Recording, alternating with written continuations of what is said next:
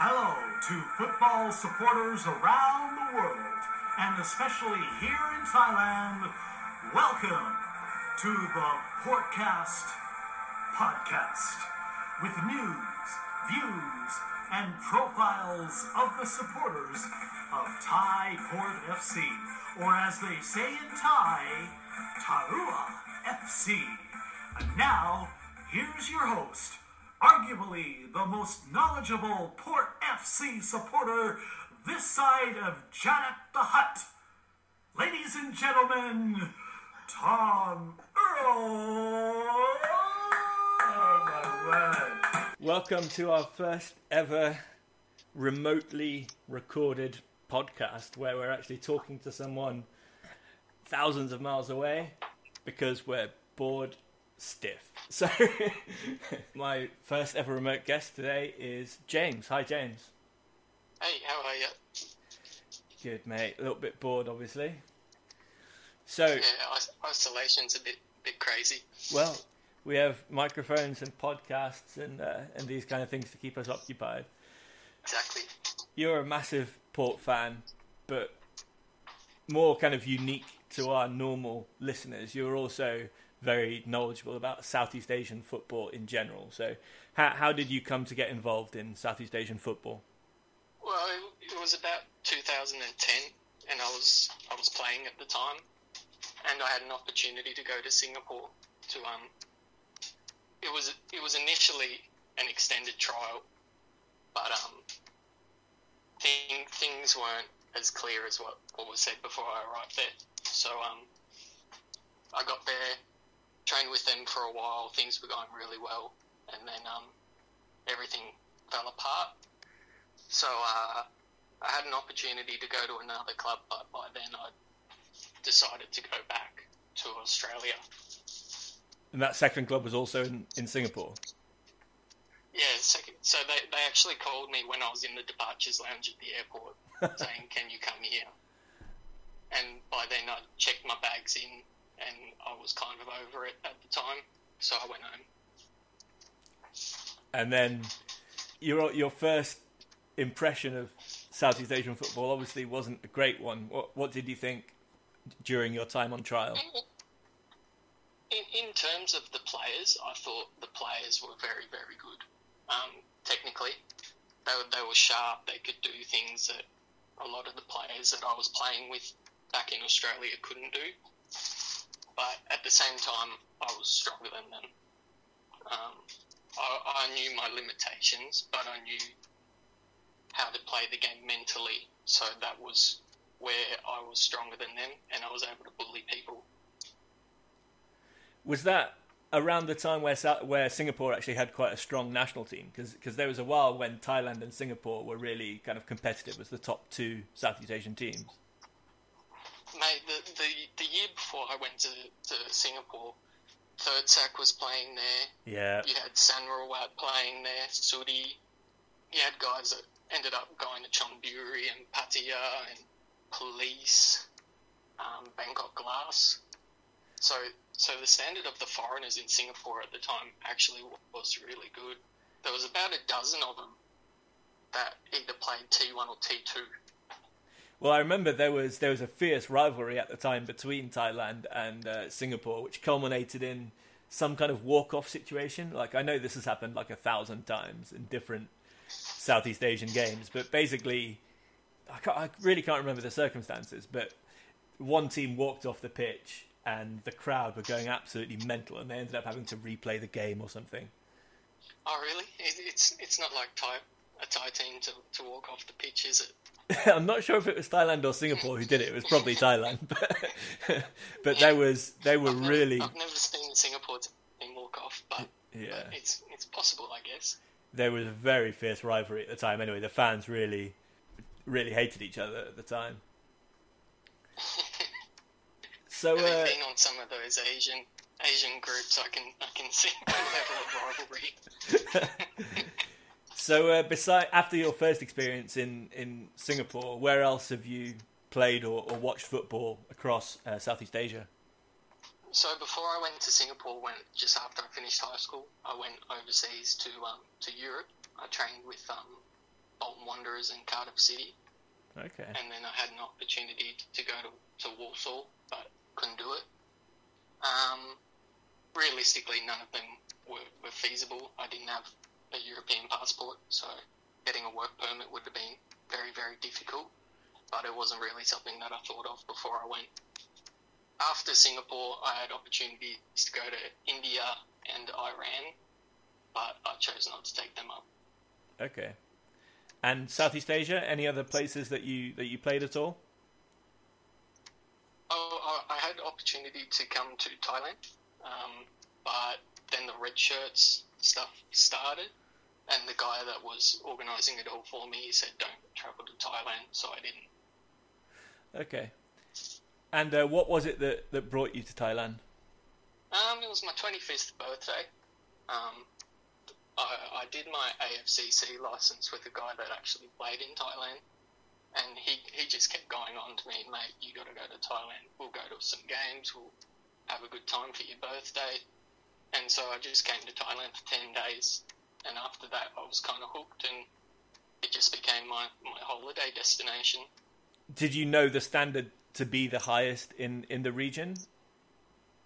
No, so so I, I, I didn't really know too much about Thai football at the time, but I, I think I was in Thailand for about ten days on that first trip, and I went to three or four games, and then from there it was kind of like, oh my god, like I, it, it put all other football that I was watching at the time to the back burner, and it was just like I've got to find a way to watch this every week.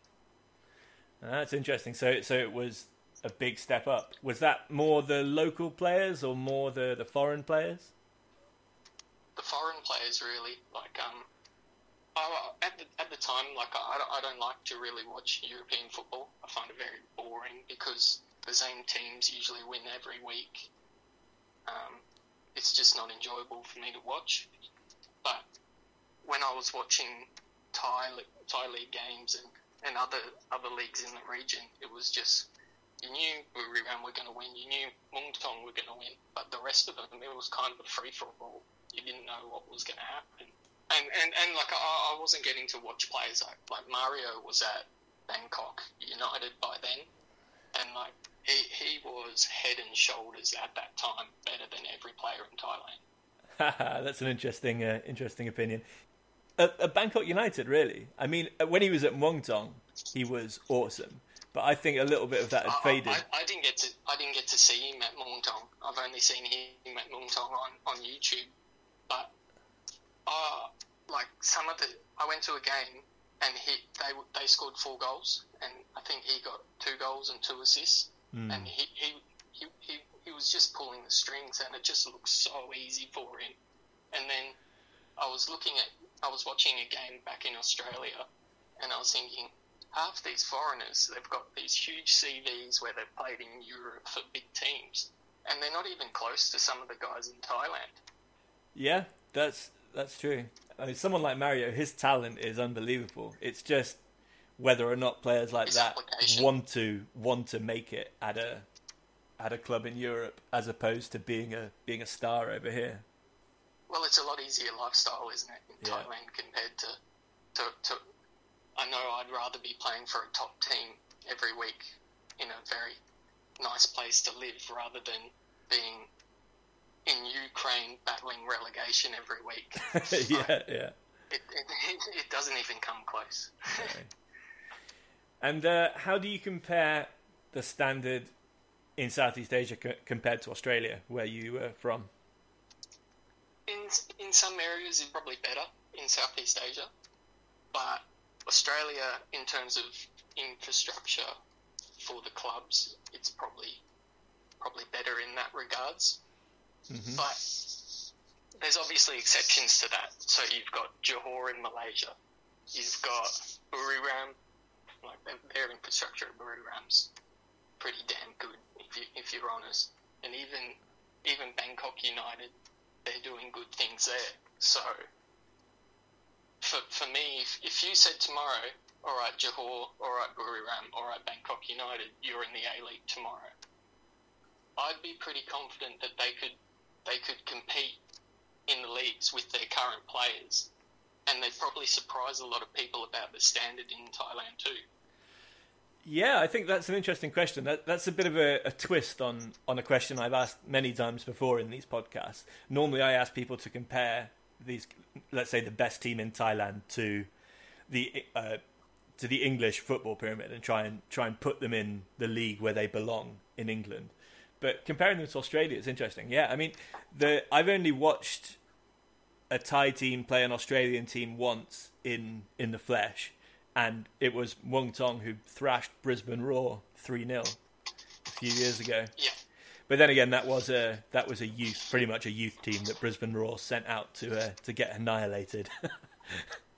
well, well, Brisbane sent a team over to to Buriram to play them in a qualifier a few years before that, and Buriram beat them, and that and Brisbane took their full full strength team. And like Buriram at the time, they had Chapui when he was good. um, they they had Osmar who was he'd be in the top echelon of players to foreign players to ever play in the Thai league. Yeah. Um, that Buriram side was pretty damn good. Getting back to the A League, um, the top six qualify for a final series, so you can you can finish sixth and still win the league in Australia. I know so that, that's that's mad. why a lot of those. So that's why those clubs could realistically challenge for silverware because you can finish mid-table and still win the win the final series. So there are only ten teams in the league. Is that right? Ten, I think at the moment it's ten or eleven. I, I, I struggle to watch Australian football, to be honest. Um, they they are expanding the league, but with the way things are at the moment, there's also clubs here that are in a lot of danger. Mm, yeah. Do they play each other three or four times a season? Um, it, it's mixed and matched. So I think some teams they play twice, and some teams they play three times, and then it's the final series. God, sounds like a bit of a mess to me, to be honest. it, it, it is. It, it really is. Like for, for me, because the way it's done here. So at the end of the regular season, there's a, there's a trophy. They call it the, the Premier's Plate or so, something like that, where you finish first, so you get a trophy. Uh-huh. But then you play the fi- you play the final series, and the team that finished sixth can win it, and that trophy is placed above the team that actually won the regular season. Yeah, I can't can't get on board with that. It's got to be the that- league that- has to come makes- first for me. It, exactly, it, it makes no sense. So what they're saying is for 26 or 27 games or whatever you've played, you've been better than everyone else. But because you didn't win uh, like a knockout competition, you're not the best team in Australia. That just doesn't make sense. No. So, uh, how many teams from Thailand do you reckon would be able to kind of compete with the teams in the A League? Uh, Port could. So, if we take it from the top, we, we, we, we've got Port, we wouldn't be- Buriram. Bangkok United would compete. Their their Thai players are pretty pretty good. It'd be about their foreign recruitment. Yeah. In the Champions League, Chiang Rai really didn't do too badly against Melbourne Victory, but that being said, Melbourne Victory's in a bit of a slump this season. But if, if, they got their, their foreign players too, they, they could probably compete. Yeah, I think the way they play, If, if, they would adapt quite if well. Buriram still had, if Buriram had Diogo still, they would be a top three team in Australia. Yeah. I can believe it. Like that's that's the, that's the difference. Like him in the A League would just be bonkers. He would get the shit kicked out of him. I don't think any Australian defenders would be able to get close enough to him. He'd throw himself at them the way he plays. yeah, yeah. The, the thing that would really kill him is his antics. Because in terms of in terms of ability, he'd probably be again one of the best players in the league. Well, you you know about Diogo's kind of pedigree before he came to to Southeast Asia. I only know that he was at Olympiacos, but apart from that, I, I know. Well, apparently, apparently before he moved to. Olympiacos, so when he was in Brazil, he was being looked at by Arsene Wenger, apparently at the time, and and Liverpool as well. And I I saw uh, like an old article which was kind of a compilation of the the top fifty young talents in the world or something, and Diogo was on there in the middle of the list. You know, so so he was Oh, wow. considered, and he played. I think he played for the Brazil youth national teams as well. So he Yeah, was he was considered. guarantee a good player though. No, no, it doesn't, of course. Um, but he was considered a, a big up and coming star, and I think it was only an injury that, that prevented him getting a move to a club the caliber of, of Arsenal or Liverpool and ending up at Olympiacos instead. Well, well, well, you can see it. Like he, he was, his goal rate in in Thailand was ridiculous. Yeah, I mean, he, he could basically score a goal a game if he wanted to. And if he wasn't scoring, he was assisting. exactly. Like, that, yeah. that was the difference between him and a lot of the the other strikers in the league. Where, like, take Vanilla for instance. Vanilla's a fantastic goal scorer, but when it comes to actually helping his teammates score, probably not the best option. Yeah, definitely. Yeah, he's a, he's the best eh, eh, all round player without a doubt. Well, Yeah. he, he was. Definitely, and like even even Jaja, he, he was he was pretty damn good, but when he went to Muangthong, the the wheels fell off. But at Buriram, he was unplayable too. Yeah, his record at Muangthong wasn't that bad, but I mean, he was. He scored the most ever goals in a Thai league season, didn't he? The, the season before at Bui, at Buriram. Didn't Dragan score the most goals? Dragan got 38. Were they tied or? Jaja got. Th- I think I think Jaja got like 35, which Okay, is still ridiculous. They're they're both I'm number sure one and number two on the list for sure. Yeah, definitely. But then you also had Diogo not far behind in that Golden Boot race as well. So imagine if a few more goals had gone to Jaja instead of Diogo, then you've got probably 40 goals for him. Like, Yeah, just, just crazy. Yeah. So uh, going back to your your countrymen, uh, Australia.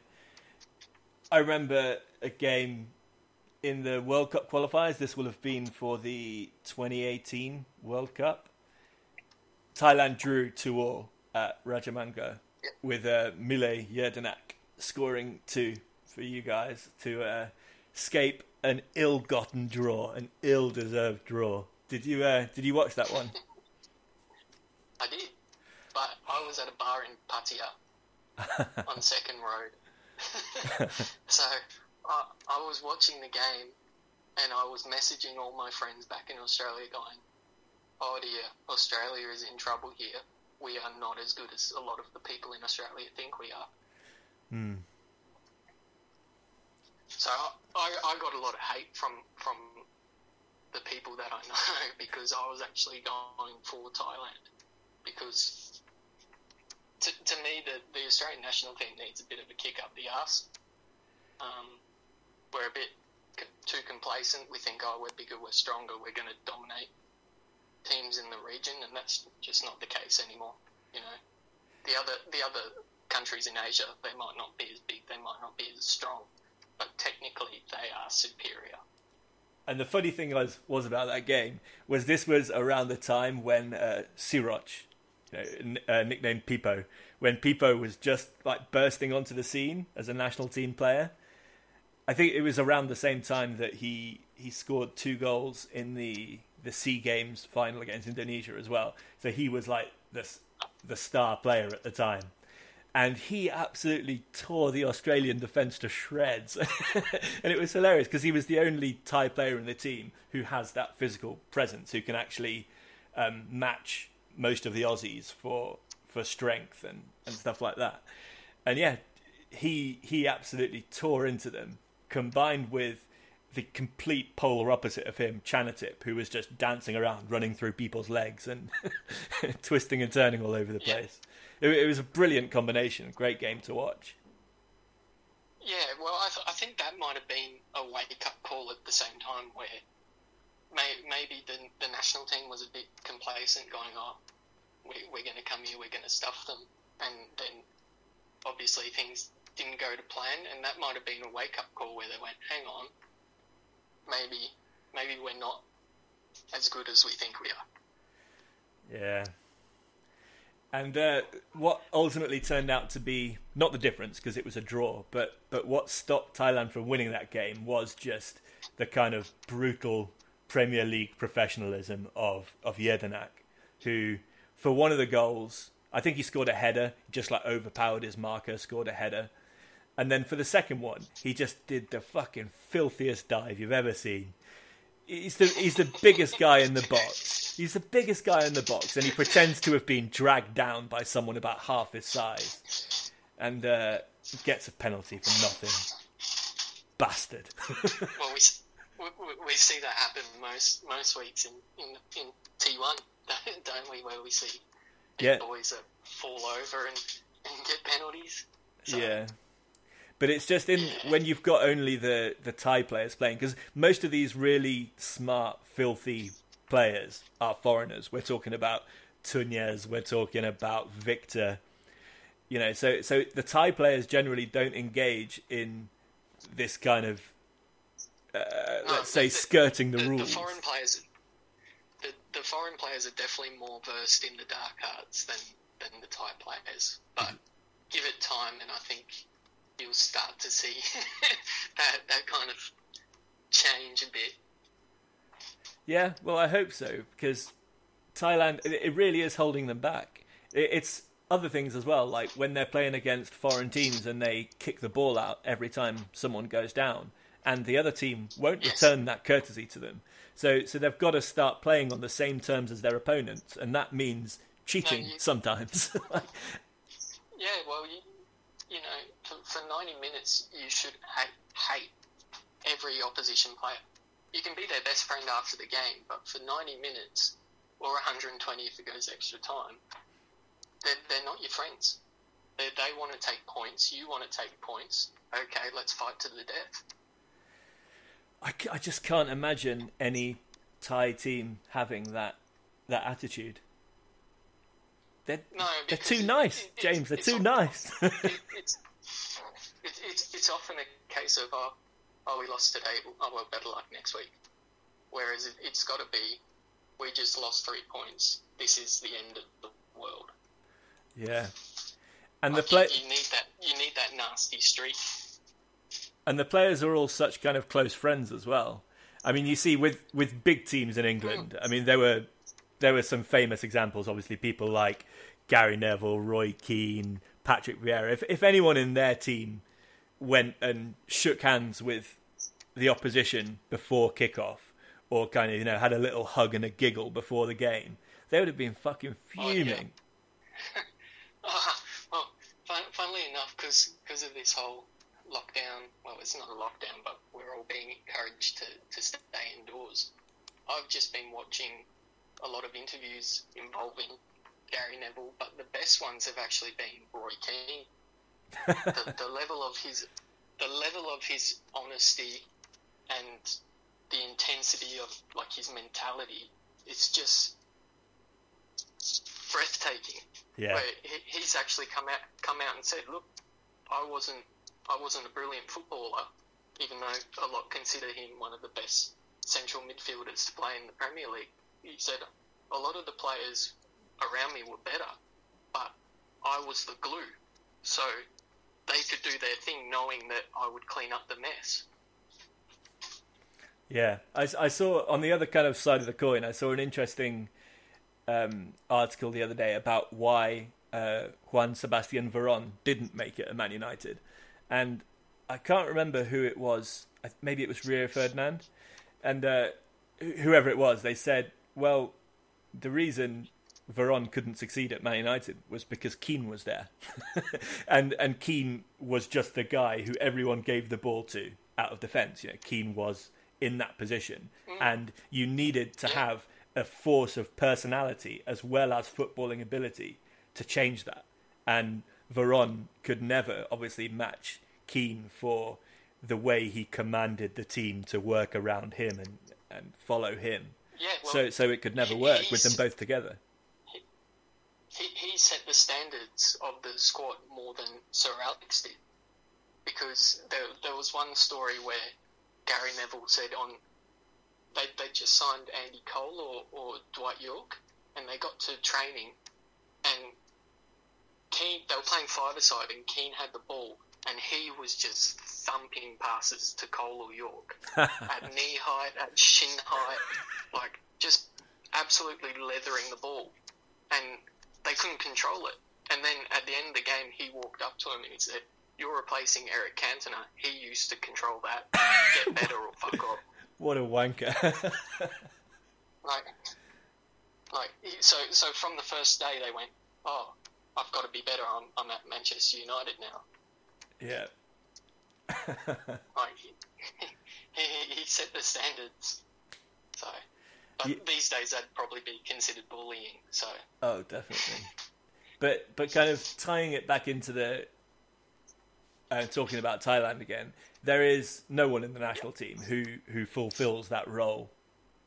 There's there's no natural leader really in the team. There are some great players, but if you look at the the captains we've had in seasons past, we've had kind of Tiraton, Tirasil, maybe Chanatip once or twice, Sarach a few times, uh, Kawin, and that's just not going to cut it in terms of that um, that real brutal leadership. no, the, the the player that I'd probably go for at the moment would probably be Pitiwat. Um, he'd probably be my my leader. Um, He certainly He plays like a leader, but again, the, but he doesn't really.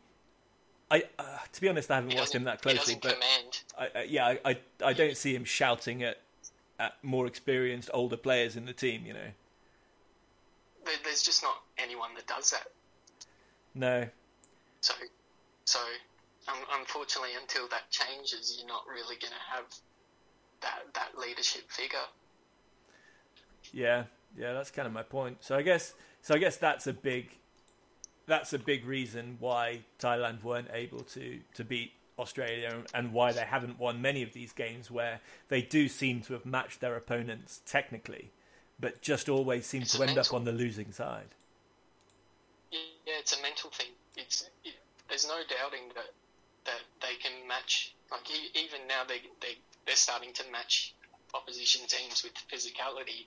Um, technically, they can do it very easily, but mentally, they're still. I wouldn't I wouldn't say weak, but there's they they're not they're not strong either. They're just average, I guess. Yeah, and average is never going to be good enough to kind of to break into the the world's kind of top echelon. Do you ever No. do do you see it as a, a possibility, even a remote possibility, that a Southeast Asian national team will kind of get to the level where they could make it into a, a 32 team World Cup? Not a 32 team. No, no. Um, I'd, I'd like to think so. I think I think a lot of there's a lot of work going in behind the scenes in a lot of Southeast Asian nations in terms of what they're doing at youth level. But if if the World Cup goes to 48 teams like they want to, then then sure you're going to have at least one Southeast Asian team qualify. But a 32 team might just be a bit a bit too far. Yeah. Yeah, I, I'd like to hope so because I, I I definitely think that, that football in the region is getting better. It's just what's great in Southeast Asia doesn't quite match up to what's great in the other continents, unfortunately. no, no. And I, I too, I can't really see that changing, at least not in the foreseeable future. I think the peak Thailand reached in the, the kind of the Zico Turd era was 60 something. And that was probably their best chance of ever qualifying for the World Cup like that. Those Thai teams, minus who, I- who's I the boy so, that yeah. plays for for Bangkok Glass now on the wing? Shatong. Who? Siroch. Yeah, he, how he was in the national team at that time, I will never understand. Like, Well, he, he's the one who I was talking about before, who, who bullied the Australian team and actually, yeah, it, it was amazing. he, he, he was. Don't get me started on him. He, he was horrible. I really like I really like Pipo. He's he is rubbish. I, I, I totally understand that he's rubbish, but you need like at least in the squad for me. Say if you're picking like a 23 man squad for a for a tournament, for me you just need someone like that in there who who's just there to mix it up in case that's what the situation calls for. I'm not saying we should be starting him like, but I I put him in my squad just for just for battering ram value. If, if, if you're going to do that, though, if it, if it was me, I'd just I'd just put Elias in the squad and say, look, you're in the squad as a defender, but if push comes to shove and we need to play long ball, we're going to throw you on up top. Yeah, I, I'm totally for that kind of stuff. Like six, six foot five. so that, that's how I'd get around it. Any, anything's got to be better than Siroch. His his first touch is so bad. It's like so bad. But I remember we, we saw him first in T2, right? Because he, he played for Ubon in T2, and this was the same season that we were down there. And Ubon and us were both in the fight for promotion. I think we ended up second and third at the time the, the season was prematurely called off. And uh, Ubon, I remember this. We we were banned from watching the game at the stadium because of some uh, some Muang Thong crowd trouble, as you'd expect. And we, we were all in the futsal stadium watching it on this big screen. And it was a fantastic atmosphere in there. We were having a really, really good uh, good time watching the game. But I remember seeing Pipo. Their, their shirts were white, their kits were all white. And it had been raining the day before or, or the, earlier that day. And the pitch was just covered in mud. And uh, by the end of the game, Pipo's kit was completely caked in in mud. You couldn't see a spot of white on his kit, because he'd spent the whole game just running up down the wing, falling over, getting getting kicked by whoever our our right back was at the time. It was it was hilarious, and I just remember thinking, watching him and thinking, you know, I wish there were more Thai players like this who would just, you know, just run over their opponents, even if they weren't technically very good, and and try and try and make something happen. Be direct, be strong. Don't don't be scared to fail and fall on your face, which he did most of the time. Well, isn't isn't his nickname something involving a buffalo or something? no, I- no, I think I think I've I think I've seen something referencing him as a buffalo or, or something. that that's pro- there's probably some memes out there of him, you know, comparing him to a buffalo. I mean, I could see the comparison. I, th- I, th- I think they're like an actual nickname for him, like not not something that I, I've made up or or anyone I know that's made up. But I'm pretty sure I saw something online referencing him as as a buffalo or something along those lines. I- I'll have to look it up. It it, it sounds plausible. Like, it, it, there's no doubting his power, but um, technically he's just leaves a lot to be desired. Definitely. But that that's it. That that season, I'm pretty sure that we played Tana as a right wing back at times because I, I, I, I kid you not, my first ever game was Angthong at, at PAT, Okay. and I'm pretty sure he scored an absolute worldie playing as a right wing back. Was it? He scored direct from a corner at some point. Was it that one? No, it, it, it- it was it was like from the right wing back position that Wow. he scored, where he kind of went, he, he's not going to shoot here, and he did, and it just it went in, and he's kind of turned around to the bench. I think Cunha was on the bench, and um, and yeah, he, he's kind of turned to the bench and just done the old, put his arms up like a bodybuilder, and and gone back to halfway. Well, funnily enough, to, comparing those two players, I think um, Siroch more or less replaced um, Tana as the national team's kind of reserve striker because Tana was uh, Zico's go-to guy to come off the bench and, and make something happen. I, I didn't mind Tana to be honest. He, but it was just his level of selfishness that was irritating at the end. Yeah, it was. I, I really didn't like him. He, he wasn't really capable of playing 90 minutes either. no, he, he, he, he was your go-to guy off the bench. Like, come on, we need a goal. There's 30 minutes left. Get on and just just go. yeah, he was very frustrating though. But yeah, now now he's a big fish in a small pond, playing in the lower leagues. So that's probably best for him anyway. What what tier is he at now? Is he in the third tier now? He was at Khon Kaen United last season, I think. He might still be there, but I'm I'm not hundred percent sure. But yeah, la- last season he was in T three Okay, yeah, that makes sense. because he went he went from us to Nongbua Yeah, and then from Nongbua to Khon Kaen United. yeah, a very quick regression. Yeah, well, it, it happens to a lot of strikers where one day they're brilliant and then the next it's kind of all over for them. The season before Tana came to us, he had actually, I want to say he was top scorer in T2. He was definitely among the top, say, two or three scorers in T2. He'd scored something like 25 goals, 30 goals maybe. For uh, it was for police. Yeah, he was at police, wasn't he? Yeah, Was he at police with Pino and all that? he would have been there at the same time as Pino, Pakorn, Rattanai, and I, yeah. yeah, maybe a couple of others. We we did get a lot of players from police, and we generally did well out of it. Yeah, yeah. Well, police did have did have good good players before they before they were kicked out or, or whatever went on there. Yeah, strange situation. Yeah, Okay, so if we we we're both pretty pessimistic on the idea of any Southeast Asian teams breaking into that kind of top tier, but regardless of how good they can get, who do you think's the best at the moment? at the moment, Yeah. um, probably probably Vietnam. Yeah, I, I think there's an Um, argument for that. Be, they'd be the they'd be the closest. Um, mentally, they're very good. They're very they they're drilled. They they're structured. They they know. Their coach is very upfront with what he wants, what he expects, and how they're going to do it.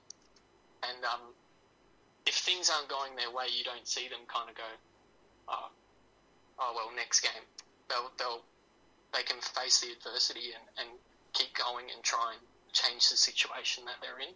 But that being said, Thailand's still close to Vietnam, but I, I'm a they've bit also got I'm a bit biased, but I, I still think Thailand has technically better players. But I do agree with you that our mentality sometimes we we can just fall to pieces, and if- Vietnam if, don't. If it was based if it was based on technical ability, then Thailand would, would be better. But some sometimes you need those glue players where they're not as technically brilliant, but they'll do the job required where they'll they'll do what's required to get the three points. Yeah, And I think that that's just where Vietnam are probably a bit stronger. Like they've got that, that fella in midfield, the number eight. Oh. he has got to be the dirtiest player in Southeast Asia. like it, it's he, he doesn't go on to to the pitch thinking I'm going to help my team win today. He goes onto the pitch thinking, look, there's Chanatip. I'm going to break his leg. Okay, there's there's Sanrawat. I'm going to go and break his leg now. Like he he literally enters the pitch to injure players. and I'm amazed by how they use him as well because I've seen him play right back, right wing, and centre mid. So like they Yeah. don't, they don't even care where he plays. They they just like wherever there's a hole, put that guy in there, and he'll do a job. Yeah, he's he's probably best as a right right wing back. Really, like there's the old saying of put put your worst but fittest players at, at fullback because they're there to they're there to run and they're they're, they're there to run some more. Yeah. There's So It's but, in- you know, interesting like, what happened- Thailand's close, but they've got Teerasil. Teerasil's near the end of his career, and there's still not that indication of who's going to take on his role for the team. Yeah. So when when when he goes, there's a serious worry of where where do we go for goals? Because Supachai probably had Supachai hasn't been developed well, in my opinion. Um, he's played striker, he's played centre mid, he's played left wing, he's played right wing. They just need to say, look, you play as a striker, you're you're now a left winger. They need to decide on a position for him and stick to it, because otherwise he's just going to be a jack of all trades, master of none. I mean, uh, you and I have talked about this a bit before. Like, the, I think Thailand's only hope in this. I, I don't think we're going to get another great striker like Teerasil, honestly. Like, I think our only hope is that the way football is evolving doesn't even involve a number nine. And if Yes. if football does evolve to that point where the team is genuinely better off without a number nine, and and they can just play with three attacking midfielders, then Thailand are in good shape because we are stocked to the to the rafters in that position with the likes of So what- obviously Chanatip, Supachok, Super Nut, um, Ekanit. So I mean we've got Bordin, yeah, we've got more attacking midfielders than we know what to do with, and it's so we're faced so with what that. you're saying is, We're faced with this kind of dilemma Yeah, yeah. where we've got like Suphanat. I think Suphanat, maybe depending on how he grows up and how strong he becomes, could could be molded into a number nine. But will that actually he's a be? left winger to me. Yeah, I mean, Buriram did play him through the middle next to their main foreign striker a lot last season. Because last season, obviously, they were they didn't want to play both their foreign strikers.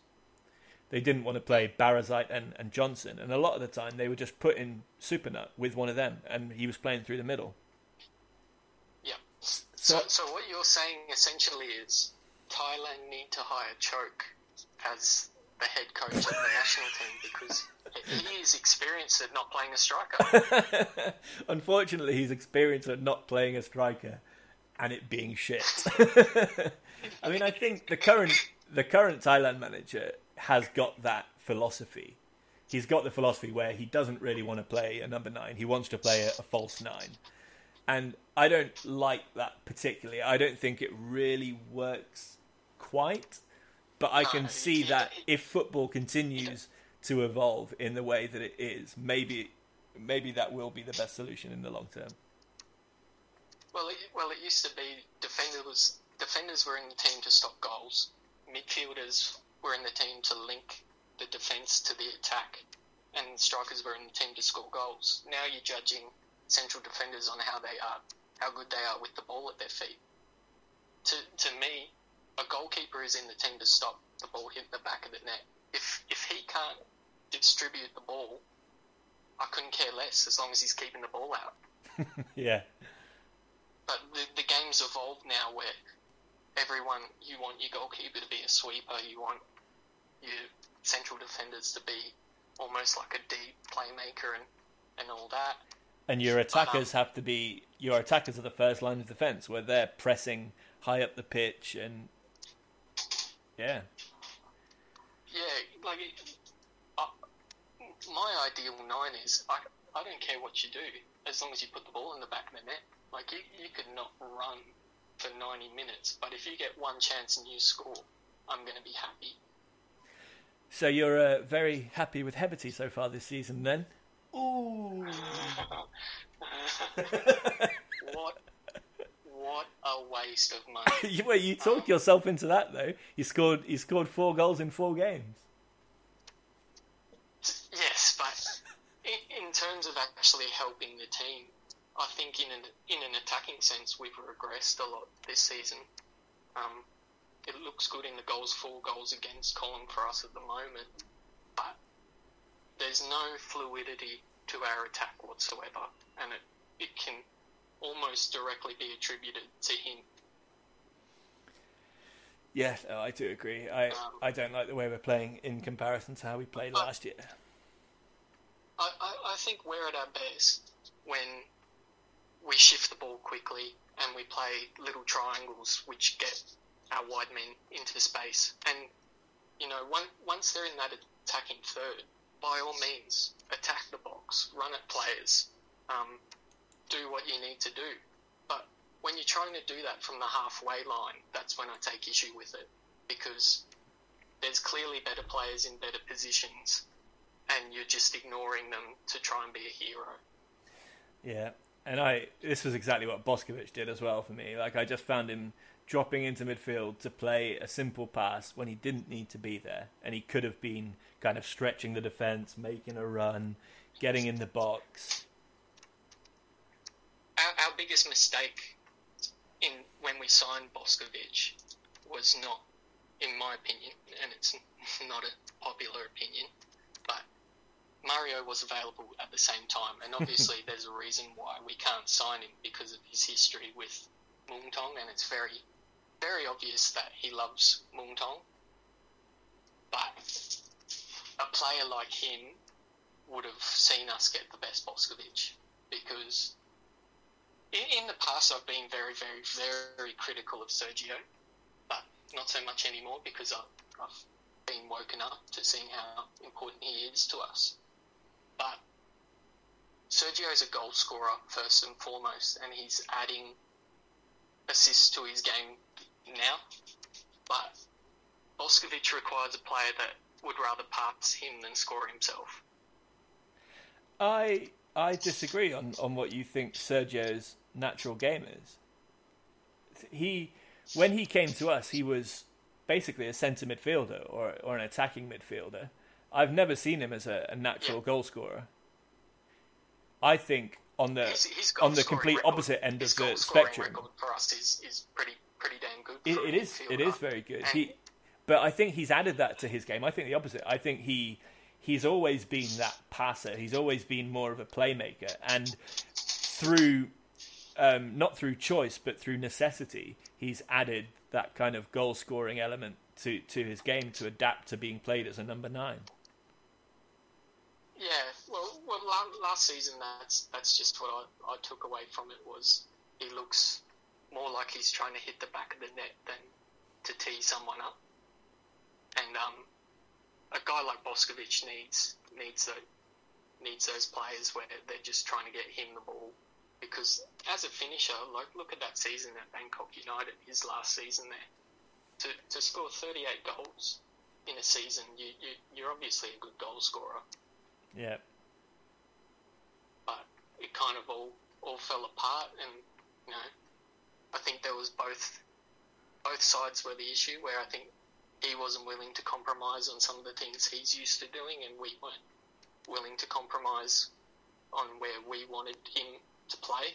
Yeah, I mean, I think always. I think at Port, it's never a case of one player being played out of position. It's normally a case of almost everyone being played out of position and who adapts to that the best. And I think over the seasons, Suarez has adapted to that really well. Where whether he's been asked to play as a a number nine or a number ten, he's always done the job that was asked of him and made the best out of it, even if it's not his natural game. And I just didn't see that from Boskovic. Yeah, I've definitely had a big change of heart on where I stand with with Suarez because last season and even in the preseason this year, it was just a case of hang on, and you know it was it was a realization where I kind of went, oh, I can't I can't keep thinking the way I'm thinking about him because it's very obvious how important he is to us. And, and we we picked him up from the second tier. Yeah, he, was he at Police or Songkhla at the time? He yeah he'd been at both. I think he was at Police. I think he was another one we got from Police. Yeah, that's amazing. I mean, yeah, he's the thing that I'll give Port credit for, and you can't say it about a lot of play uh, teams in Thailand is when we get a foreign player that we like, we will keep them for better or for worse. you, you, you, look at you look at other teams and they'll swap out their foreign players every at the end of the leg or the end of the season, and next season they'll line up with a whole new bunch of them. Um, you've got Túñez at, at Buriram that's got great longevity there, but John Baggio at, at Sukhothai too. Yeah. But apart from that, there's not many foreigners that hang around at the same club for a long period of time.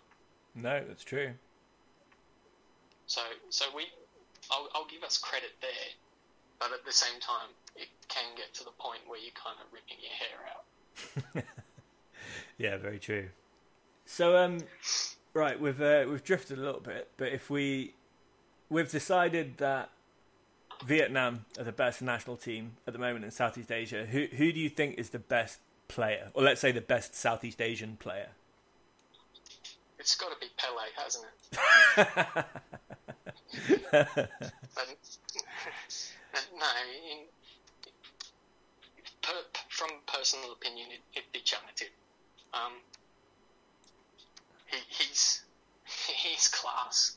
Yeah. But if, if his national team performances were as good as his league performances in Japan, then we'd be doing a lot better, in my opinion. Um, I don't think he brings as much to the national team as he does for Sapporo.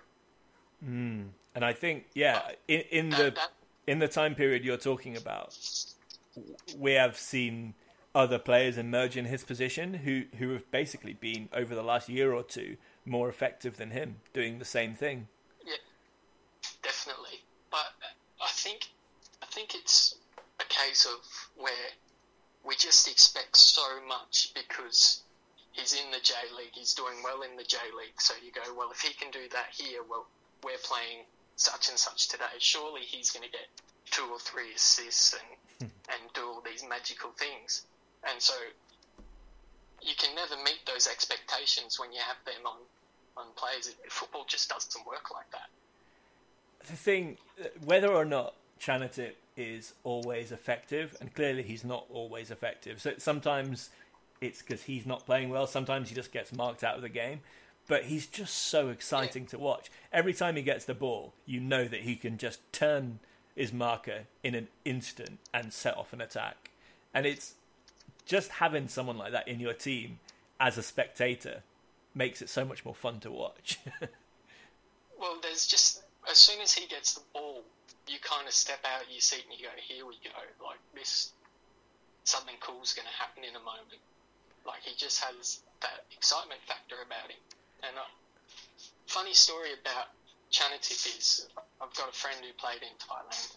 I won't say who it is or where he played, but they were playing a friendly against, I think it was Muangthong at the time.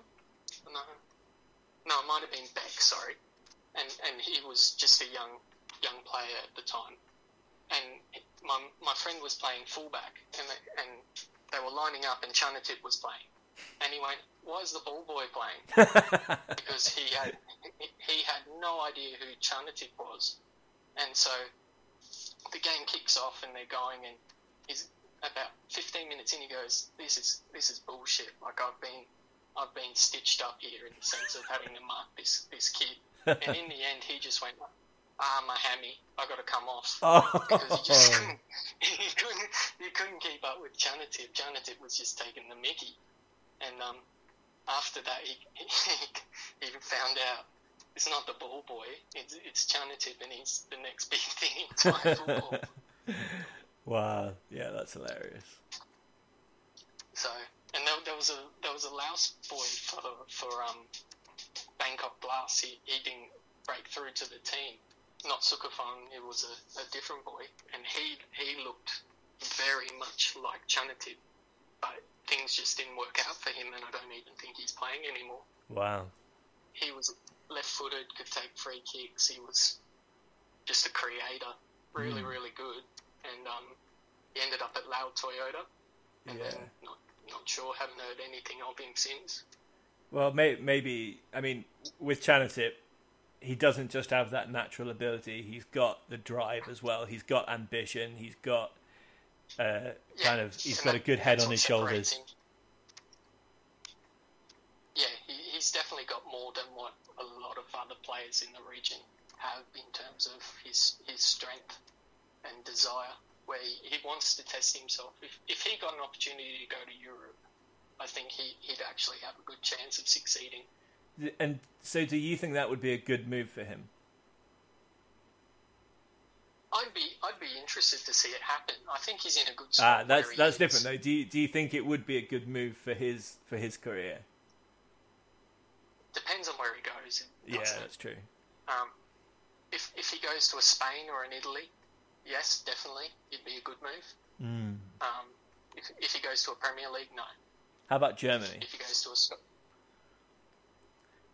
Because there were rumours about a German club being interested a while ago. He'd have to he- he'd have to go to the, the, the second league there first Yeah, yeah.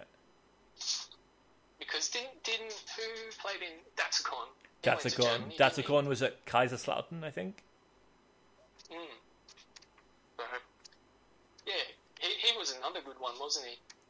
He was, uh, but I think he lacked what we're talking about with Chanatip, where I don't think Datsakorn trained as hard. I don't think he certainly had the natural ability, but I don't know how much he really wanted to succeed in the way that Chanatip does. Yeah.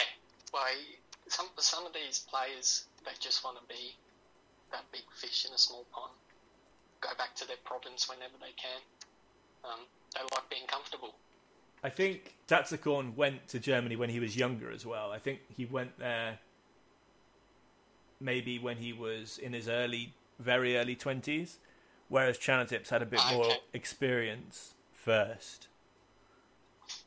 And maybe Yeah, maybe that uh, 'cause because because I think if you send 19 year old Chanatip to to Japan, maybe he never even makes an appearance. You know, maybe he never gets in the first team at all. Yeah, he had that experience before he even went abroad, which is which is huge, really, because you know the expectations of being a professional footballer. Yeah. Because Teeratep went to Crystal Palace too, but obviously that, that didn't work out. No, never played a game. Zico was at Sheffield Wednesday. I want to. Oh no, um, Huddersfield. Hud- Hud- Huddersfield. Yeah, Huddersfield. So I, I never got to see Zico play ever, so Okay. can't really comment on it too much. But he, he's absolutely adored in Vietnam. Well, yeah, he had a very good record with. I, I'm not going to be able to pronounce the name of the team, but that team. Yeah, yeah. Both both as a player and manager, right? Yeah, he, he was a player coach there as well. I think at one stage. Wow, yeah. Um, there's there's been history of Thai players going to Vietnam and doing very well, but the same can't really be said of players coming from Vietnam and doing well in Thailand. No, that's true. Certainly that the uh, the striker, the African striker who had been um, naturalized as a Vietnamese, Samson. Uh, Samson. He he had a shocking time. He looked like an absolutely brilliant signing for Buriram when you looked at his goal record in Vietnam, but um, he was a disaster. Yeah, yeah, it, it just wasn't wasn't a good signing at the end of the day. Um, I think I think in terms of the leagues, the for, for Vietnamese players, it's probably a lot easier playing in their league than, than it is in the Thai league. Um, I think the Thai Thai league has better foreign players than the V V League does. hmm Um, so, what I actually see when I watch Vietnamese games is that the the local players are far better than the foreign players, and it's that's not how it's supposed to be. No, no. The, the foreign players are supposed to actually drive your team to become better, but that, that's not exactly what happens there. Yeah, it's uh, interesting. Yeah. So, we're talking a little bit about kind of Thailand, Vietnam. What do you think is the best league in Southeast Asia? T1 easily. Like you, you don't even have to think about it really. It's it's just head and shoulders above what else is available in the region. And the scary thing is, in my opinion, T1's actually regressed a little bit in the last three or four years, but it's still far better than everything else in the region. Yeah, well, I, I agree. The top teams, I think the the best Muang Thong team and the best Buriram team of a few seasons ago would absolutely walk the league this season. Oh, definitely. So in that sense, I think it's regressed. the thing that I think actually needs to change in, in T1 is and hear me out before before you respond. I actually think that you need to go to seven foreigners, but only five of them can play on the weekend, so that you don't have foreigners just going, "Oh well, I'm signed. They can't play anyone else, so I'm going to start every week." Mm. Yeah. So, and and and from there, places in the team shouldn't just be handed to players because of where they're from. So, if you have seven foreigners on the books, then the Thai players have to raise their game because they don't want to not be playing on the weekend. The foreigners have to raise their game because there's two of them that are going to have to drop out on the weekend. So, you're going to have a squad of competition, and with that, you're going to get better results. You think? Well, we do actually. I mean, at the moment there are seven foreigners allowed, and obviously three of them No, are ASEAN take, ASEAN take away players. the ASEAN rule. Yeah. But uh, If, if, Going- if going back if to- you have five plus one plus one, then yeah, you've got then you've got the ball rolling. yeah, and then as you say, only only five of those seven can play. Yeah, so so you, you'd say on the weekend you can only play five. Um, at most, you can play four from from anywhere, and then it's between the AFC and the ASEAN spot for the other one. Mm. Because Yeah. you don't want teams signing five Brazilians, a, a, a Japanese boy, and a, and a boy from Malaysia, for instance. Yeah, And then every week the five Brazilians start. Like Exactly. can't have that. yeah, So you'd, you'd still need to find a, a, a way to make it right. But if, if you did that, then T1 gets stronger, T2 gets stronger because obviously there's going to be Thai boys that need to be loaned out because they're not getting as much game time. hmm So then that makes T2 better, and then you've got T3 getting better. And if, if that happened, I'd actually drop T3 from being allowed X amount of foreigners to three. You can have three from anywhere. T4 you can't have any. Because uh, to, to me, having foreigners in T4 was a bit a bit strange, really, considering that the the budgets aren't really that worthwhile in terms of bringing in a foreign player. yeah, true. So yeah, that, that, that that's how I'd do it. But getting getting back to your question, um, it'd be T one, then Malaysia. Malaysia's probably the closest to to Thailand in terms of the strength of the league, hmm and then it's a then then it's a thumb war between Indonesia and Vietnam Vietnam. and Indonesia. Yeah. Okay. And re- regardless of which is the best league, then who do you think is at this exact moment the best club team? Johor. Yeah. Yeah. I want to disagree with you, but I can't. You got you've you've got Diogo, obviously. They've got a Brazilian defender. He was at Lazio, um, so he's obviously got a bit of ability about him. Um, yeah. And then the rest of their squad either plays for the national team, or then they've been naturalised so that they can play for the national team. Yeah. Yeah, there's quite a few kind of British Malaysian players, aren't there? Yeah, there's one boy who's playing for for Selangor now, um, Swairad. He's a he's a defender, but he he was just playing non-league football before arriving in Malaysia. Then you just got all these other ones where they've been in Malaysia that long, where they've gone, hang on, you've been here that long that you're obviously not going anywhere else. We'll we'll get you on board so that you can play for the national team. Yeah, they've got the um, at least one of these. Well, they've got. I think they've got both brothers, the Insa brothers. Right, there's Nacho, Nacho Insa, and Kiko Insa, and the older Yeah, brother Nacho is like seems unbelievable. He's bonkers. you, you look at him and then you look at his brother and you go, are you two, are you two really related? They're the complete polar opposites where Well, Kiko actually came just got, came to Thailand. I think he played for was it Bangkok Glass? he, he was at Bangkok Glass and he was on the field for them, but I'm not sure he ever played. he, he, he really wasn't, he wasn't an answer to what they needed at the time. I think that's the most, Yeah, that's the nicest way I can say it, really. and they've got this guy as well, a right back, who's got one of the best names. La'Vere Corbin-Ong. So Yeah, so he's much going on with that I name. He's, he's Canadian, Dutch, English, Malaysian. I'm pretty sure that's how it goes. And he's packed them all into that name. That's brilliant. he's got an afro and everything. Like, how, how can you not like him? Yeah. It, it, it is scientific that an af- afro makes you a more like likable player. Yeah, I mean we've seen it with uh, with Tanasit this year. And Bordin in previous years. Yeah. Although if you dye that afro blonde, then the uh, the magic uh, the magic fades somehow.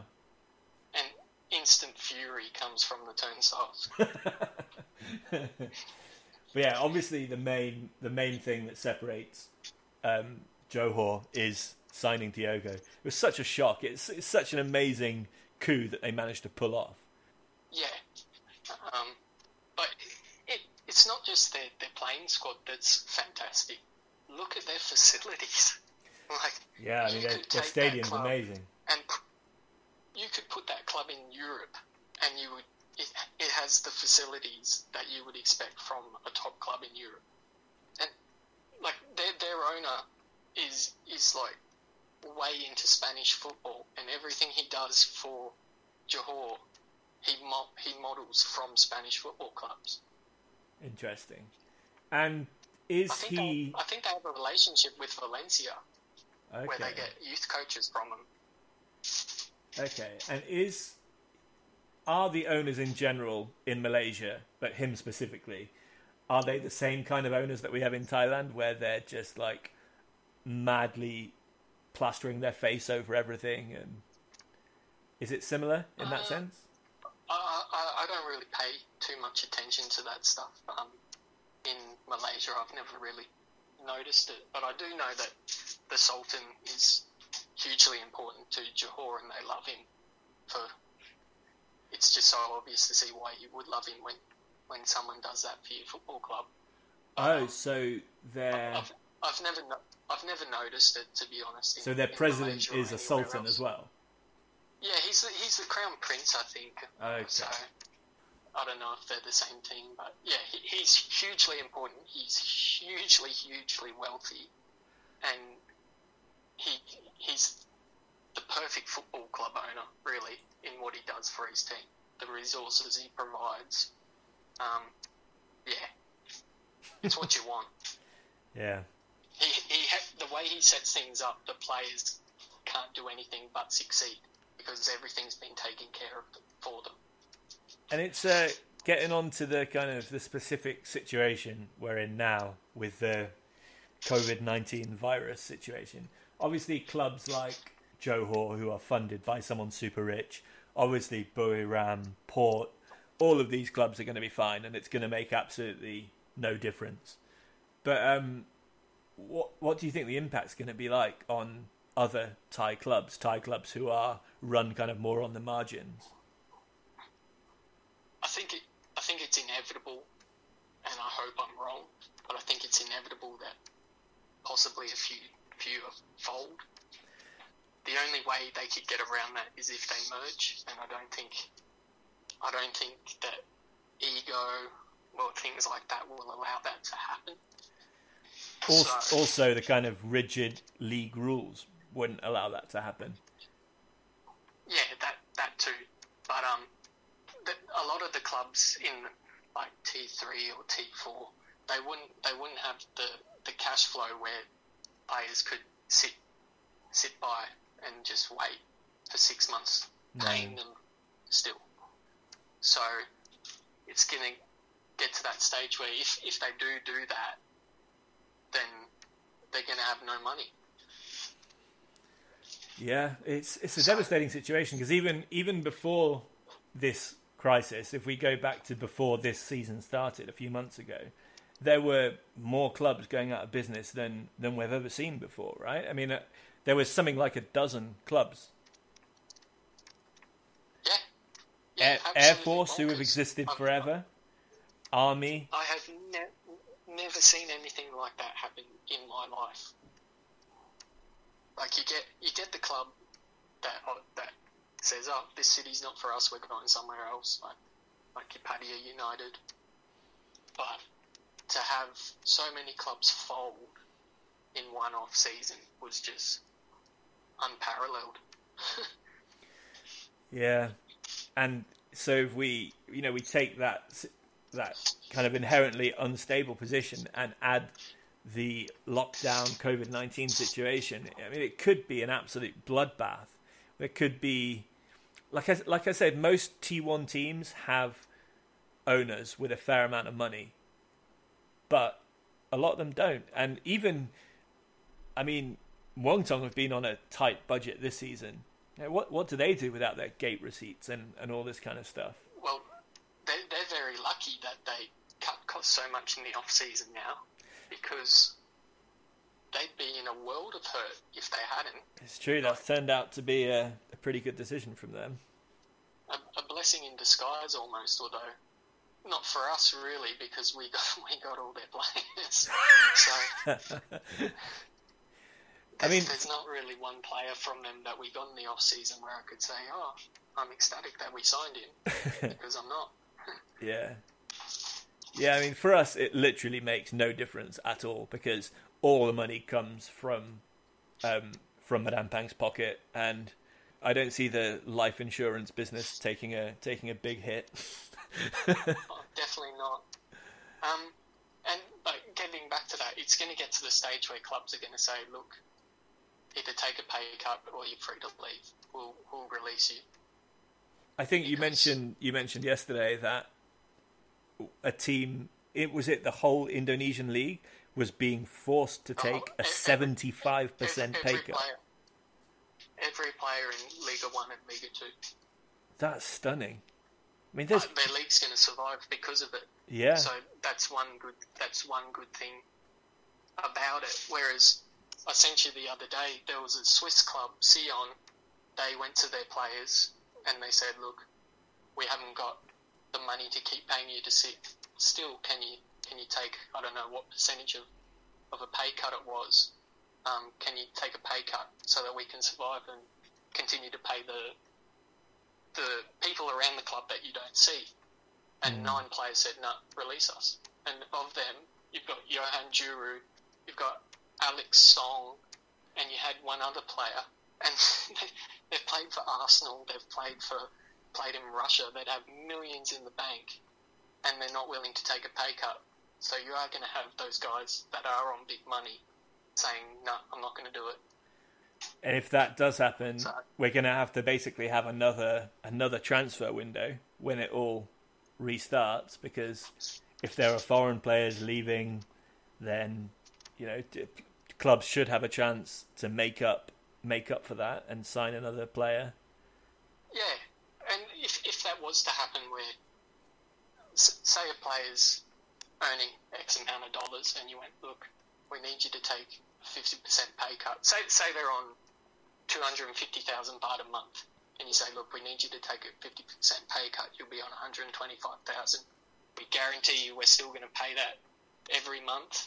And then when this is all over, you'll go back to your original contract. If that happened and the player said, no, I want to leave, I'd be put, putting a mark against their name saying, I'm going to let every club in Thailand know about this player so that no one else wants him. I agree. I completely agree. I think for players who have earned that much over a long period of time, there is a certain responsibility to not just to the club, but to the league as a whole and to to the yeah, country as a whole, just to humanity as a whole, just to be fucking reasonable. Yeah, if, if you can't survive in Bangkok on 125,000 baht a month, what are you doing and can I come? and and getting the money to do nothing as well. That's the thing. That's what people have to understand. Like they're not they're almost not really taking a pay cut because they're doing nothing.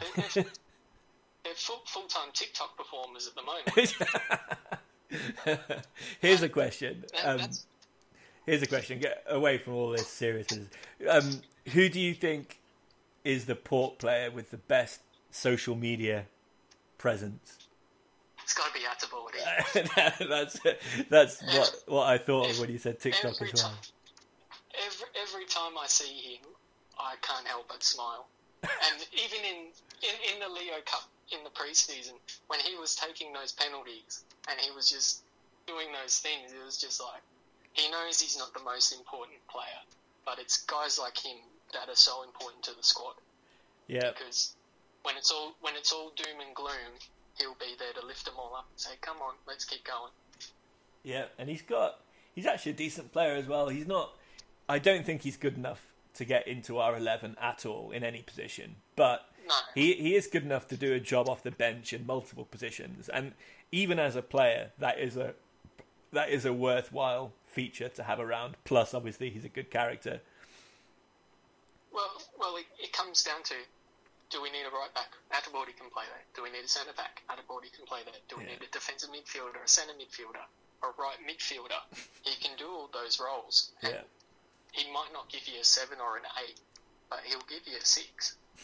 Yeah And and it, like it's just players like that that come in and do it that are really important if you want to win trophies. well he's basically directly replacing in that role uh, Adisorn Adisorn Daeng-rueng who who had done that job for years and at that kind of mid mid T1 to T2 level he was perfect for that He's an upgrade on Adisorn for me. Definitely, yeah. I mean, Adisorn just technically wasn't good enough with the ball to be a centre midfielder Yeah. at a top T1 team. Yeah, But he was also a great presence. He was apparently a really, really hard trainer. He was very, very fit. So yeah, it's Yeah. it's important to have all these things. yeah. You need you need players like that in your squad. Yeah. So um, if we uh, talk, talking a little bit about recruitment, um, since Pang came into port, we've had a few different Southeast Asian players.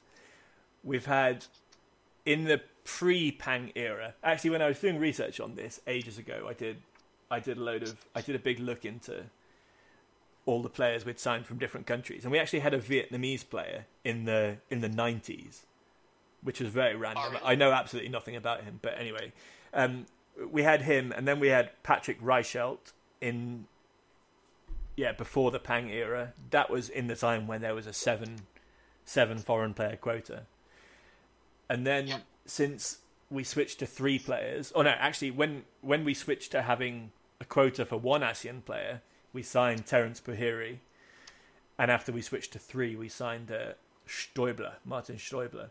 So how do you how do you rate our Southeast Asian transfer business? Rubbish.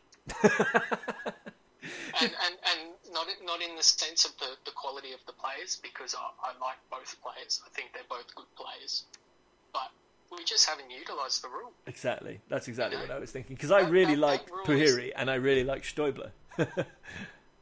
Yeah, he, he Terens was criminally underused. Like, why why wouldn't you use him in the cup at the very least? Well, the answer to that basically was the way that the rule was structured was we had to take off a foreign player to put Terens onto the pitch. Yeah, but in, in the cup it doesn't matter as much. You know, hmm. if, if if I have the choice between having one of my other three available for a league game or a cup game, then I'd rather them available for the league game. Yeah, yeah, I agree.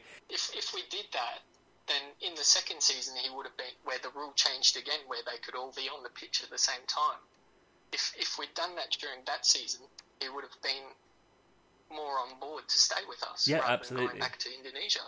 Yeah, he, he, if he'd had a fair shake, he would have stayed 100%. Yeah, and and he was another one where when he got the ball, you were kind of excited because you've seen all the YouTube videos of him where he's pretty much a, a five foot Usain Bolt. But um, yeah, it just didn't work out for him. But with Martin, I, I, I like Martin. Um, he's solid, reliable, doesn't kick up a fuss. He does the job, and that that's exactly what you want. Yeah, with Terens, there was one one game at the end of his season with Port where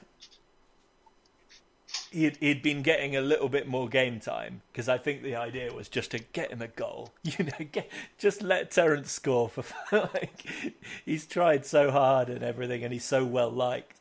And there was a game we were winning maybe four or five nil, and there was some beautiful tiki taka. We'd worn the worn the opposition down to the point where they weren't even defending, and uh, Terens was clear through on the keeper, and little bastard squares it and gives a tap into someone else, and I was so so angry with him. I shout, I shouted louder in anger than I have for like almost any goal that we've scored that he didn't score himself. was, was that the game against Navy? it it probably was. Oh, we stuffed them, didn't we? Because I, I remember we absolutely battered them a bat. Like they, some of them just look like I can't believe I'm a professional footballer at that stage. Like by the Yeah. time the fifth hit the back of the net, they were kind of like, oh, oh crap. Yeah, they had lost the will to live, and uh, and all Terens had to do was get himself a goal. and that, but that's the Yeah. thing. He's such a likable guy. He didn't even he didn't even care. He just he was still trying to do the best thing for the team. It was slightly more. It was slightly higher percentage to play the pass, so he played the pass. Yeah, and uh, you'd think that the coach would see that and go, well, if he's willing to do that, surely I'll give him a few extra minutes in the next game. But it never quite quite happened for him. I think Terens. I think he may have only made one start, and he was really, really unlucky then as well because I think that was a cup game, and someone someone got sent off, Yeah, it was a cup. Yeah, and he ended up having to play the whole game at right back, pretty much, or right wing back, you know, like, and it was it was just really, really unfortunate. yeah, and and physically, you like in terms of how rapid he is, you think, oh, he could almost do a job as a right wing back, but it's it's not the role for him. No, you no. want him in the attacking third Yeah, because he, he's the kind of he's the kind of guy where you want to. If you're chasing a game, let's just lump it and he can run onto it. We know he's going to get there. and then kick the ball at the corner flag. yeah, exactly. the uh, slightly higher grade Ekapum in that sense. Yeah, Yeah. So um, he's now he's now at I think. Yeah, yeah, his his hometown, I think, or near his hometown. I think he's from Nakhon Pathom, Ratchaburi area. So Yeah, I think he's from Ratchaburi, but yeah, yeah, close enough. yeah. So so obviously we had only those players in the Pang era, Terens and, and Steuble. Wh- What else should we have done with the quota spots? Goalkeeper. Yeah, um, goalkeeper. That's most like you, you know where I am in terms of where I think we need to strengthen. That's goalkeeper, central defender, and, and a striker. Yeah, So if we if we if we can't get the foreigners that we want in those positions from from elsewhere, then why not utilize this rule to get who we can? yeah. I mean, there are certainly ASEAN goalkeepers out there. Obviously, Falkesgaard at, at Bangkok United. There's also, I mean, I wrote a few articles about this, which I can uh, post a link to in the uh, in the description for this. And yeah, there there are players playing in the kind of Danish second tier, the Swiss first tier, and players with Filipino passports, and and Yeah, we- we're mad not to not to give it a try. We should at least be trying to sign these players. Uh, some of them might not want to move to Asia, but we've we've got to try. It would make such a difference. well, with, with without being too cocky, with with the amount of money we have, we can change their mind. I- I don't want to come to.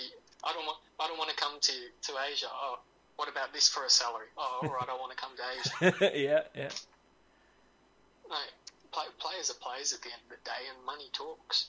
So, as long as you're not bankrupting the club, then then why not go for it if you can afford it? yeah. From the player's point of view, you're offering them the the chance to be a bigger star, right? I mean, if you come and play at Port, you're a bigger name than you would be if you're playing, let's say, in the Danish second tier. You're offering them more more exposure to their to their national team, probably as well, which is which is a good thing. You're offering them more money. It it really is a good move for all concerned if if the player decides Well, at- they want to do it. Look at what happened with Doumbouya. He was playing in like Scottish leagues. In, was Yeah. playing in. He was playing in the second division in Scotland at one stage. Bloody Like, so he's he's he's come to Thailand. He's done extremely well, and now he's probably on more money than he ever made in his whole career beforehand in China. Yeah, yeah. But with with the ASEAN, I, I know it's hard to find an ASEAN central defender or an ASEAN striker, but you're, you're right in regards to, to the goalkeepers that are that are available. And going off the list that you did in your, your scouting report, reports, you go for Mendoza. Yeah, that's that's the one I'm talking about when I say Danish second tier. He looked fantastic. Yeah, and but like it, it's just crazy where the fans do those things. You'd love to think that the football club is actually doing that themselves, where they go, "This is where we need to strengthen. This is the ASEAN rule. These are the players available. Who do we want?" it's, Yeah. it's, it, I don't even think we have a scouting department. No, we don't. Of course, we don't. We have we have a few favorite agents who who get asked to do things by the club, and then they they try and do them. Well, at- at the end of the day, the agent's got to do what's best for them and their clients. So Exactly. a lot of the time, they're not necessarily going to be giving you the No, I mean best options. agents for, I mean, for in their Go- pos- go in their position, Go they are basically always going to do um, do something good for the club they're working with, which which then gives them makes it more likely that they'll the club will work with them again in the future. Right, so they have an incentive to get you a good Yeah. player or a couple of good players. But then, as that as that relationship goes on and on, they're they're in a position where they're trusted by the club and they can just offload a load of shit players onto you. you know? it's like it's like those those sales at the markets: buy one get three free or something. Exactly. Yeah. Here's one good player, but you got to take three duds with it. Exactly. And those players and So, and was- agents. Didn't we have a Liechtenstein fella at one stage? um, what was his name? I'm sure. Mathias we Christen. had a boy from. Mathias Christen. like, how did he even get a, a, a job? how did he get to Thailand? It's a funny one, isn't it? It's really strange. really random. And he ended up suing the club for millions of baht and winning incredibly. I mean, I'm not like he won. How does anyone sue a Thai club in a Thai court and win? Or did he sue Yeah. them through FIFA or something? I don't know. to. you- You're more likely to win in a FIFA case than you Nah, are in a Thai court. Exactly, yeah. So he probably did that. He probably did it through FIFA. But that's an Yeah. amazing story. But even then, when, when you do it through FIFA, you're still not guaranteed to get your money. FIFA's just saying, you're right, they owe you this much, but whether you get that amount of money or not, it's completely unknown. You might. Yeah. Yeah, that was an amazing situation. We've, we've had some very random foreigners over the years. I've written about that before as well. There's there's a pretty amazing list of, of players who have come and gone. Who have, I mean, there was one guy who I'm convinced wasn't a professional footballer. Like he was just pretending to be a professional footballer. Is, is this, is this uh, Amara? No, no, the the South Korean centre midfielder. Um, there's a South Korean centre midfielder, um, Kim Ba Wei. Kim Ba Wei, and there's no record of him playing for any club before he was at Port. And then after he was at Port, there was a rumor that he was going to go to Ayutthaya, and then it never happened. And he's got a couple of social media profiles which are just a load of pictures of his time at Port, and basically every like official Port photograph which with him in it, he has gone around and got them all and tagged himself in them. he's like, "Look, I'm a professional footballer." and everyone who watched him just said he was completely rubbish. Like he wasn't he wasn't by any stretch of the imagination good enough to be playing in you know uh, in Thailand. I mean, it's just amazing. And other players as well. I mean, I actually another South Korean player I really liked, but Lee Ho. Do you remember Lee Ho? Maybe that was a little bit before your time. He, he, was a was he a defender? Quite small. He no, he was very big. He was a defender. He was a he was a big Oh, lad, okay. central defender, and he we played him at the back at the start of when he arrived with Port, and he was he looked quite good at times, but he was never more than 10 minutes away from a calamitous mistake.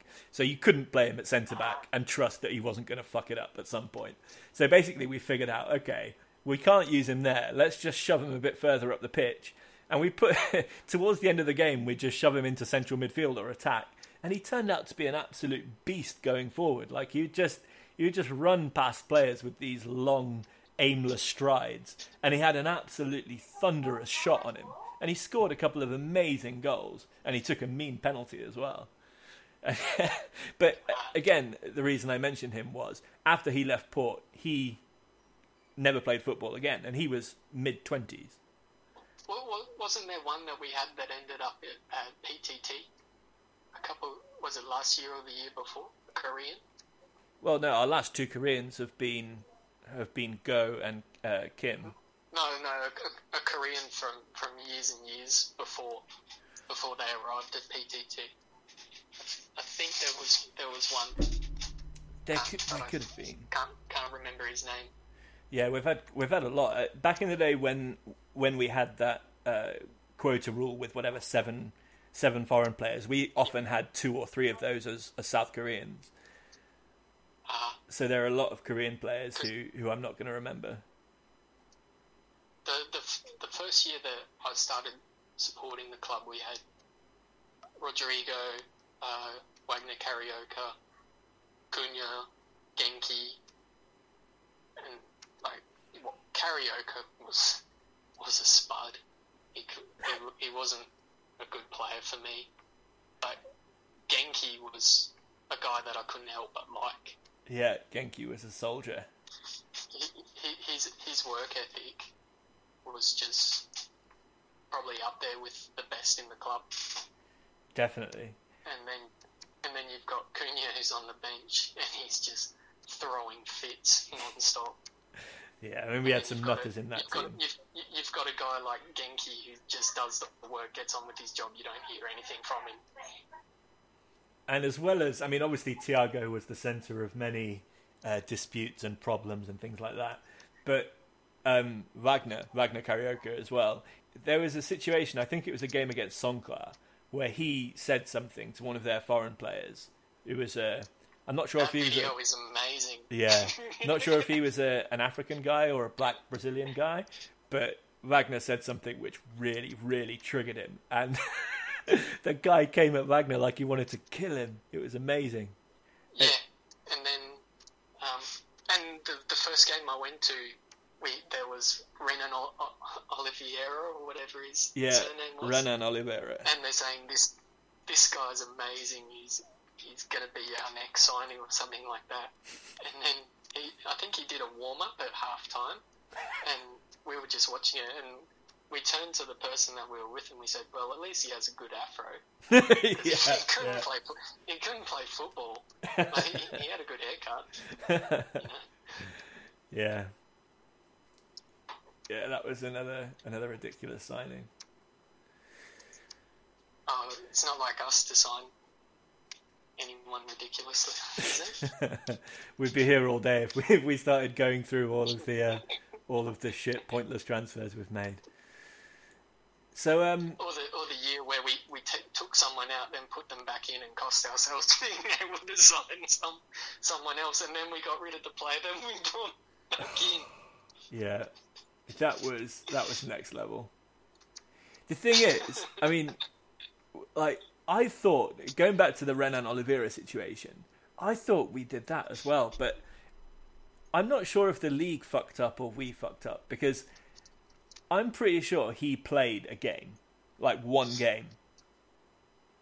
Would have been a cup game, I think, because But the, okay, there's a bit more leeway.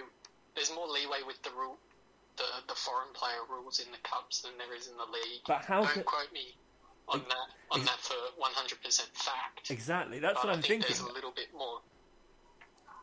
I'm pretty sure that after he played, we then went on to play as many foreign players as we wanted in the league and in the cup. So I don't see how him playing was ever allowed. like, Yeah, I, but I don't know if we if we just kind of did it, forgot about it, and then got away with it, or if maybe the rule was different that year, or maybe I don't understand the rule, or you know, there, there could be a thousand different things. But the amount of times that our incompetence or indifference has led to us messing up our our transfers and falling foul of transfer rules, and oh, it's just unbearable. It's unbearable to think about. Yeah. As fans who kind of invest so much emotion in in what goes on, you know, to see that much incompetence being being rolled out. Yeah, the, the biggest advice you could give to a football fan in Thailand is never get a foreign player on the back of your shirt. because you, ne- you never know if they're going to be there next week. You'll always have your, your local guys in all likelihood, but that if, if you're going to get a name on the back of your shirt, definitely get Mate, tell, Definitely tell get that to my Artit shirt.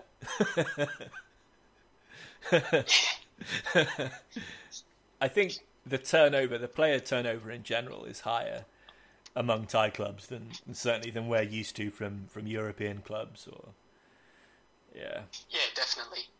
It's it's it's just when when when you cancel the contract of a player as well, you're supposed to pay out the remainder of their contract that they had with you. So just think of how much clubs are spending in terms of termination fees, so that they can go out and sign a new player. Mm, yeah. Like, The question is though, how much how much of that is actually paid? yeah, yeah, exactly. It's just one of those un, unknown things. exactly. We we never if, know if really. They have fall, if they have fallen foul, then the player will, if, if they're big enough and strong enough, they'll take it to FIFA and it'll get proven that they're owed, I guess. Yeah, but in in the vast majority of cases, I'm sure that player ends up wanting to continue playing in Thailand, and, and if they want to do that, then they're not going to go against owners of particularly Yeah, exactly. influential It's big exactly teams, right. and everyone's just going to kind of bend over and take it. In at Yeah, least you- in at least in the event, take the yeah, at least in the event that it's not absolutely grievous. Like may, maybe if a club says, you know, in the contract that they have to pay out um, three months and they pay out one month or something, you know, may, maybe the player accepts it. But if the club just tells them to fuck off with nothing, then then maybe maybe they don't. It, it also depends where the player is with his with his career. He might be 35 and he's not going to get another club, Yeah, so he might just go, "Well, you can stick it. I'm taking this further." yeah, Like, yeah, it's so you, all that stuff's an unknown, really. yeah. the amount of foreign players that spend just six months or, or whatever, just a leg in, in Thailand and then move on is just incredible. And a lot of them just end up going straight back to Brazil as well, because so many of our foreign players are from Brazil, and they just come over here. They'll like play play for Yeah, six months and then head straight back. I'll play six months and then s- sign in the, the 27th division of Brazil. yeah, yeah. well, that's exactly what um, say Wagner. Wagner, that's exactly what he did. He played, yeah, less than half a season. He, he was in and out of the team for half a season, and then he fucked off back to Brazil. Yeah, Sure, there are countless examples. so you, you, you got to wonder where players, clubs are getting these players from. Who's advising them to sign these players? Are they doing a, a trial of sorts before they sign them? Like, yeah, Because like obviously you're gonna you're gonna get a few gems from those lower leagues of Brazil. That's that's just a given. Yeah. Like, they're not all gonna be they're not all gonna be Robinho or, or anything like that, but they're not all gonna be donkeys either. hmm yeah. But you, your strike rate's gonna be a lot better signing from a higher division, surely.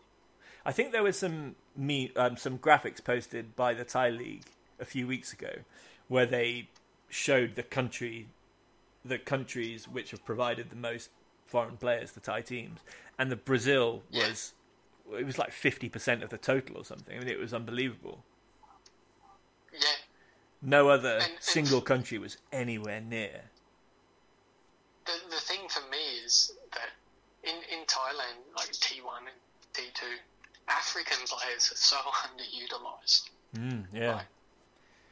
you've, you've got like Akiampong broke through in Thailand and ended up in Europe. John Yeah. Mary is now in China via Europe. Like there's been Africans that have played in Thailand. Doumbouya even, he's the most recent. There's been African players that have played in Thailand and gone on to bigger and better things.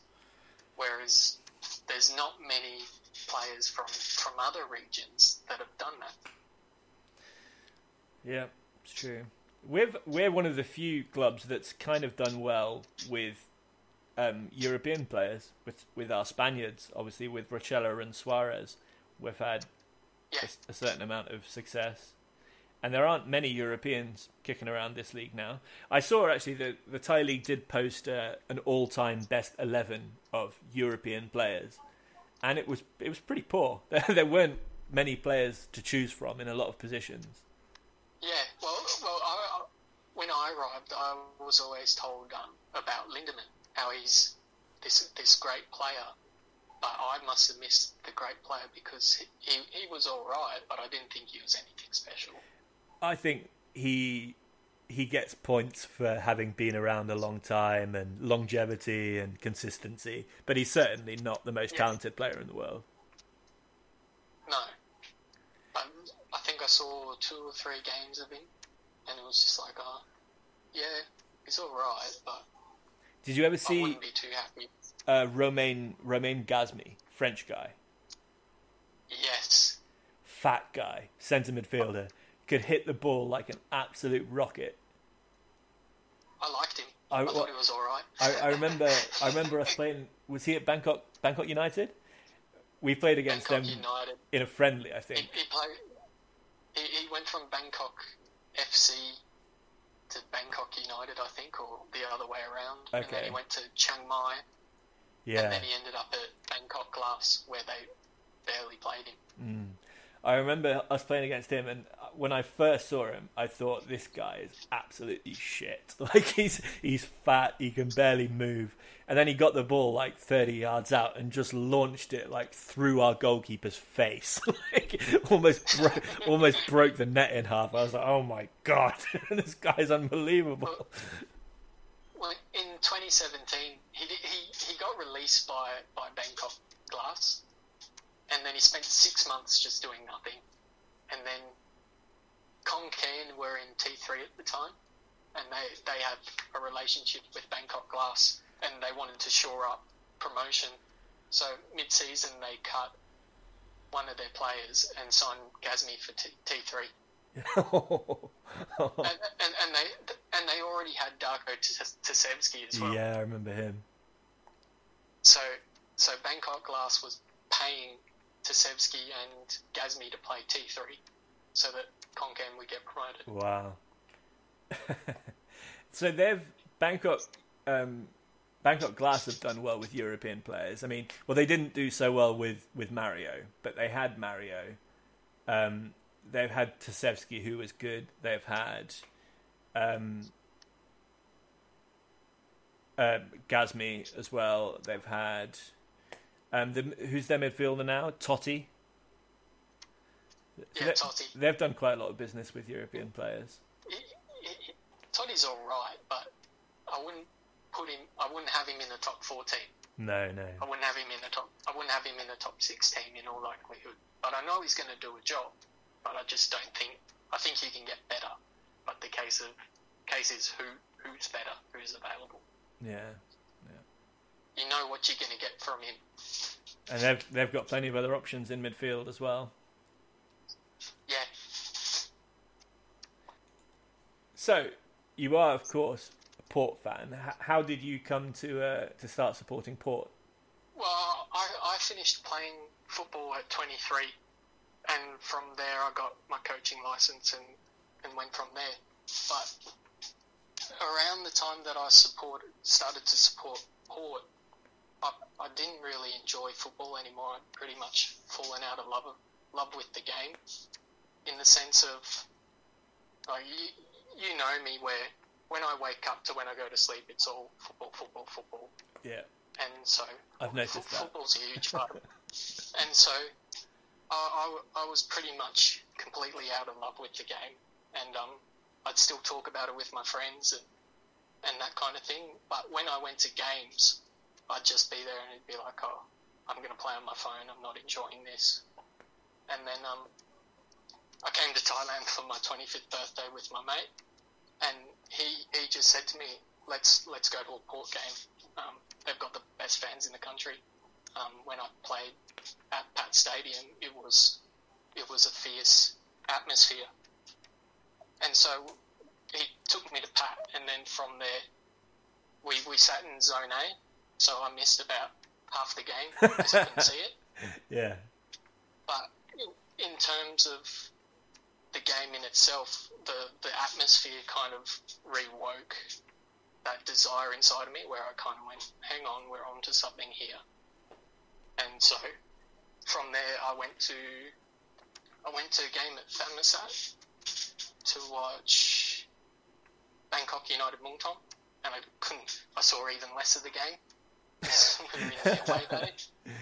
Well, you, s- you saw watched, more of it from a very, very great distance. yeah, yeah. I, I forgot my binoculars that day. and then um, I went to a game at BBCU. I can't remember who they played, but when I was there, it was just like, nah, this isn't as good as Port. I want to go to a Port game again, and um, we went to the cup, a cup game against BEC Tero, mm-hmm. and then in that game, it kind of went, all right, I'm a Port fan now. Like everything just fell into place where I was invested in the game.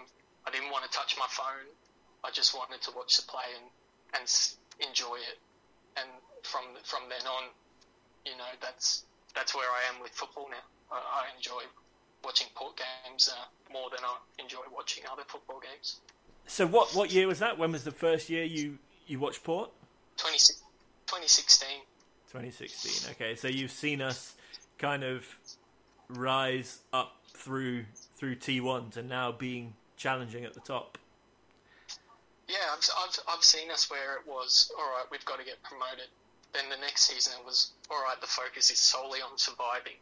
And now we're a team going, all right, we've got to, we've got to finish in the top three. Like yeah. the expect, the club's, the club's grown where our expectations are just. If you if you told me in 2016, in a few years' time, you're going to be expecting this team to finish in the top three, I would have told you crazy but that's that's where we are now. Absolutely, yeah. So, what are your expectations for this season? I'd like to say top two, but I'd, I'd be okay with top three. Mm. Um, I think I think we do need to make some changes, but that's really hard to make those decisions when players aren't playing games at the moment. So you can't judge them on performances. So you've got to judge them on past performances, which means they'll stay yeah, and even this first month, like realist, with we have won a few games, but I think there are a lot of a lot of indicators that we aren't doing as well as maybe other people think we're doing. I'll put it. I'll put it this way: if we keep getting as many penalties as we're getting at the moment, we'll win the league. What's uh... if those penalties, if those penalties stop, we are in a lot of trouble. Yeah, the our VAR record is amazing. We've basically got every decision from VAR.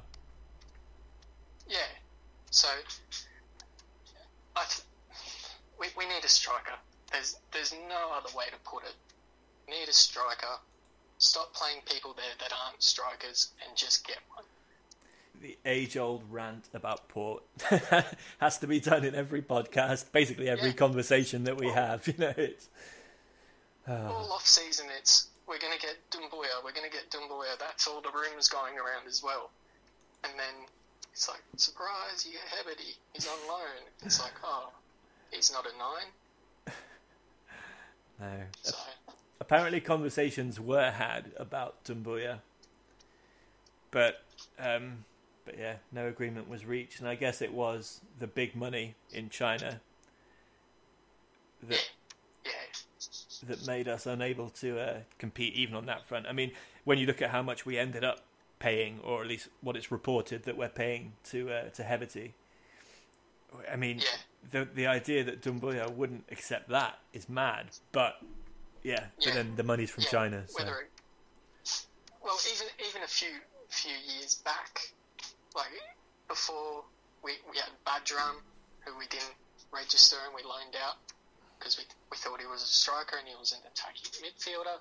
Mhm. And then we also had um we signed a zombie, and then for one reason or another, he he never came to the club and he ended up back in Europe.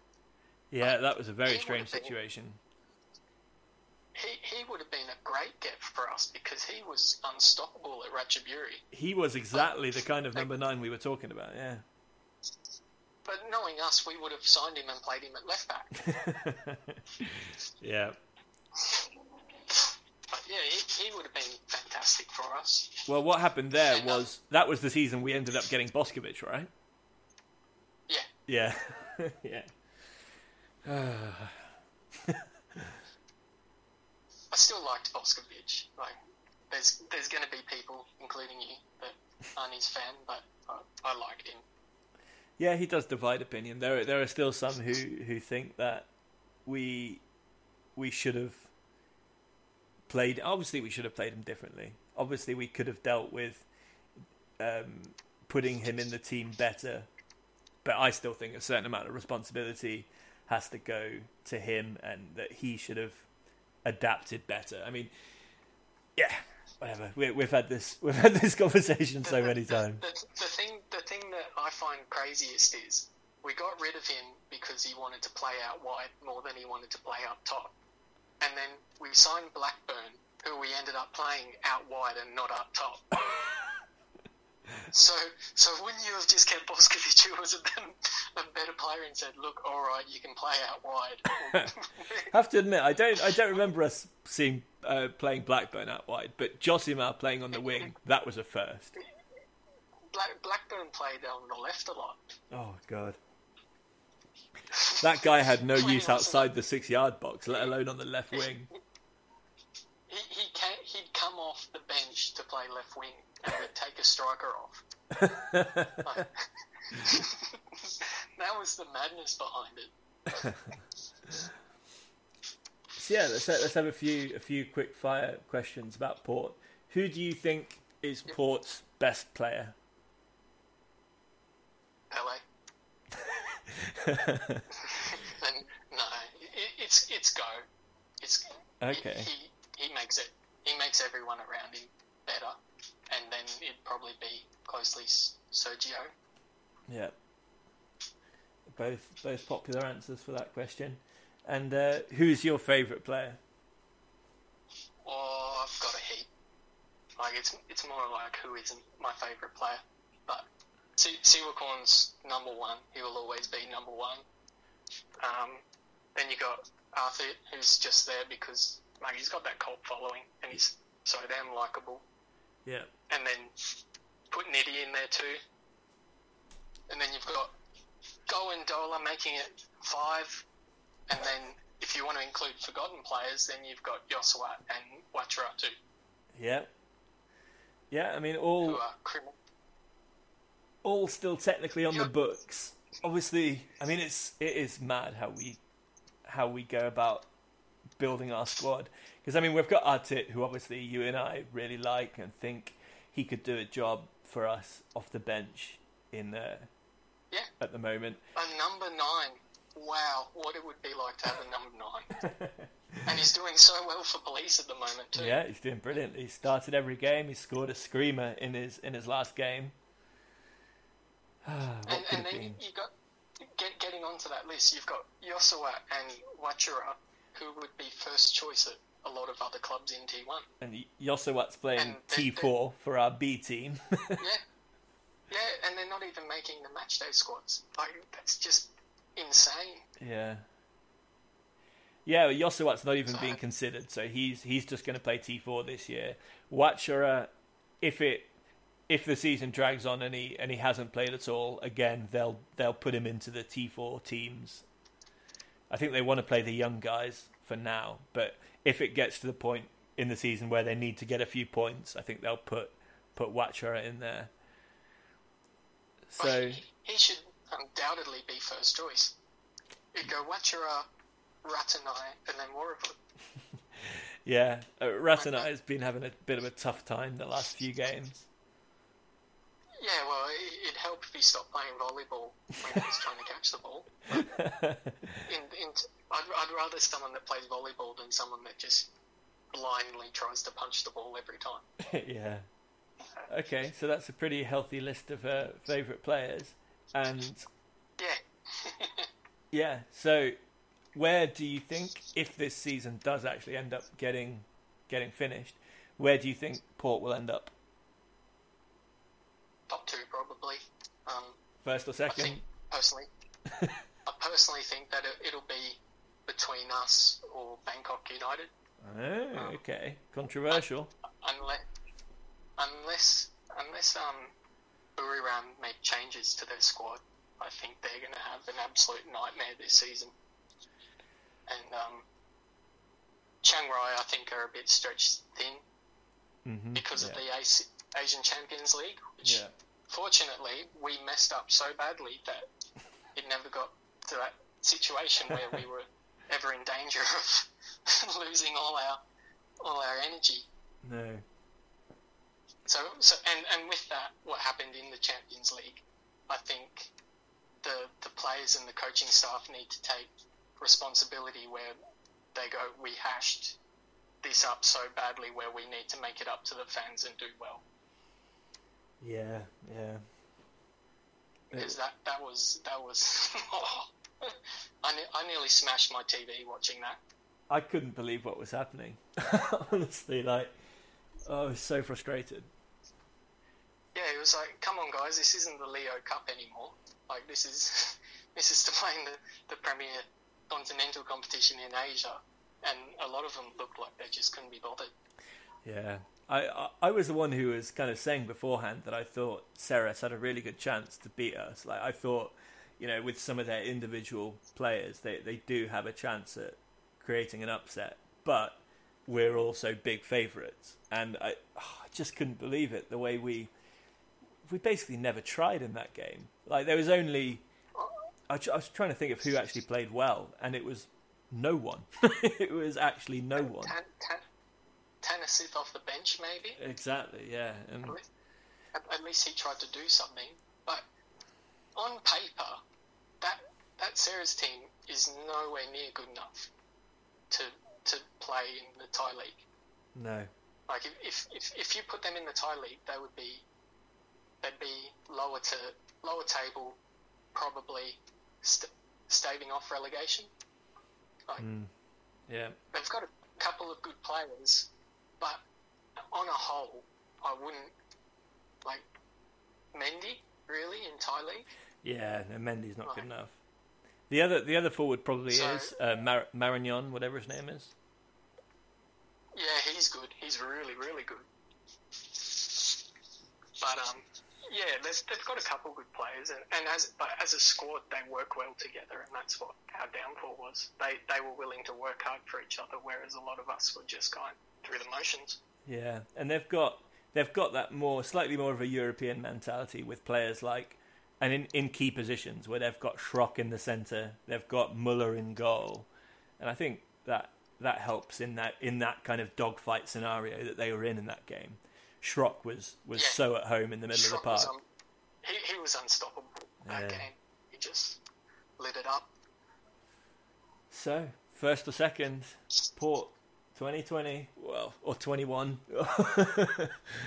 But we we need those penalties to keep coming for that to come to fruition. Yeah, hate hate So, to think how that's going to be. Uh, how the referee's favour is going to be secured. Yeah, maybe, maybe we can drop a foreigner in the in the next window and just sign VAR. I th- I think we may maybe we already have. We just haven't told anyone yet. yeah. Oh, well, um, thanks very much, James, for this uh, lockdown podcast. We uh, Yeah, co- covered a Thanks for very wide me. range of topics. So uh, great to chat, and um, hopefully, I'll uh, I'll be able to do another one or two of these during this during this boring time. Now that I've figured out how to use my technology to get to get people on the phone and recording. So, yeah. cheers. See you for the next one. Yeah, talk soon.